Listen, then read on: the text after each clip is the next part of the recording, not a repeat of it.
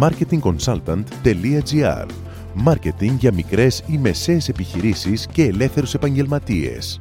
Ο σύμβουλος Μάρκετινγκ Θέμη 41 σας προτείνει ιδέες και λύσεις για να αναπτύξετε έξυπνα την επιχείρησή σας. Καλή σας ακρόαση!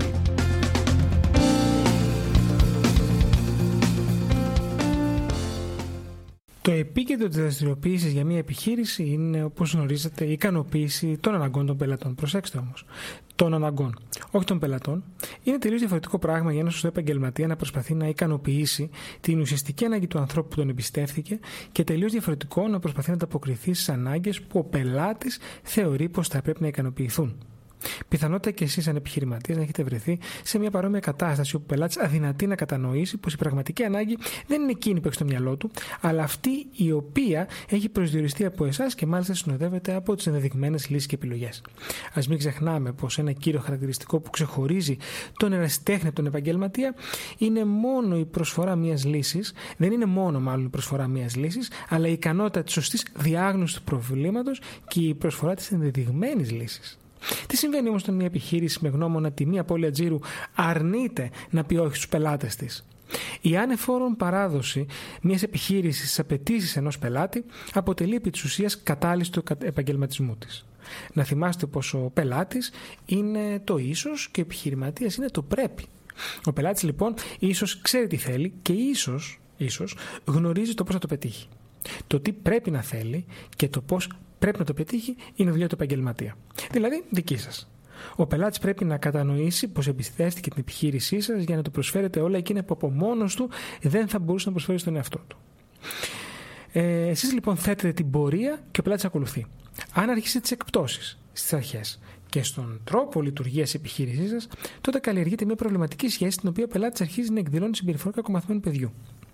Είστε λοιπόν σίγουροι πως μπορείτε και πολύ περισσότερο να έχετε ένα καλό αποτέλεσμα στην εργασία με έναν άνθρωπο που έχει αλλεργία στο όχι. Μια αλλεργία που δυστυχώς εσείς την καλλιεργήσατε όχι μόνο για τον εαυτό σας, αλλά και για τους υπαλλήλους σας. Πολλές φορές οι ιδιοτροπίες και οι παράλογες απαιτήσει μιας μερίδας πελατών δεν περνούν από τη διευθυντική πόρτα της επιχείρησης, αλλά παραμένουν στα χαμηλότερα επίπεδά της. Εκεί ακριβώς που χτυπάει η καρδιά της, ε, στους συνεργάτες σας. Είναι οι άνθρωποι οι οποίοι, όπως αναφέραμε και παραπάνω, ε, καλούνται να αναλωθούν στις απαιτήσεις και προσταγές κακομαθημένων πελατών, οι οποίοι με άλλο το τζίρο που σας προσφέρουν, δηλαδή πληρώνω, απομιζούν πολλά περισσότερα από εσάς, συμπεριλαμβανομένου και του ίδιου του τζίρου σας. Σχεδόν πάντα ένας προβληματικός πελάτης κοστίζει πολλά περισσότερα σε μια επιχείρηση από όσα θα κόστιζε η απουσία του το πελατολόγιο σας. Ο επιπλέον χρόνος που χρειάζονται οι συνεργάτες σας πολλές φορές ε, απαιτούνται ακόμη περισσότεροι σε αριθμό έτσι, για να ικανοποιήσουν τις ανάγκες του. Όχι μόνο στερείται από άλλους πελάτες, οι οποίοι πραγματικά προσφέρουν τζίρο και ποιότητα στην επιχείρησή σας, αλλά ταυτόχρονα επιβαρύνει και την παραγωγική σας διαδικασία. Νεύρα, άσχημο κλίμα επικοινωνίας, εντάσεις οδηγούν τους συνεργάτες σας σε μια αρνητική διάθεση που μεταφέρεται και σε άλλους πελάτες. Δεν χρειάζεται φυσικά πτυχίο marketing για να γίνει εύκολα αντιληπτό ο αρνητικός αντίκτυπος προβληματικών ανθρώπων στην καθημερινότητα μιας επιχείρησης. Μέχρι τώρα, από την πολύχρονη εμπειρία μου στον χώρο του μάρκετινγκ και της επαγγελματικής μου συναστροφής με εκατοντάδες επιχειρήσεις στην Ελλάδα και στο εξωτερικό, έχω συνειδητοποιήσει κάτι που θέλω να μοιραστώ μαζί σας. Και σας το λέω αυτό από το βάθος καρδιάς μου. Μιλήστε με τους πελάτες σας.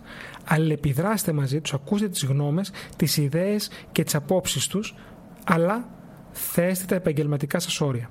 Για να είναι μια συνεργασία σωστή και επιτυχημένη, πρέπει να διαμορφωθεί ένα κλίμα σεβασμού και αλληλεκτίμησης μεταξύ του πελάτη και συγκεκριμένη περίπτωση του συμβούλου marketing μιας επιχείρησης. Αν μιλάμε για μια μεταξύ μας συνεργασία. Και για να γίνει αυτό, όλοι οι δρόμοι πρέπει να είναι ξεκάθαροι. Μια επιχείρηση είναι σαν ένα αυτοκίνητο. Ο στόχος ο στόχος επιτυχία, αυτό που θέλετε εσείς να πετύχετε βασικά, βρίσκεται στην επόμενη πόλη, αλλά ευτυχώς ή δυστυχώς το τιμόνι του οχήματος είναι ένα. Και πρέπει να το κρατάει ο άνθρωπος που γνωρίζει το δρόμο.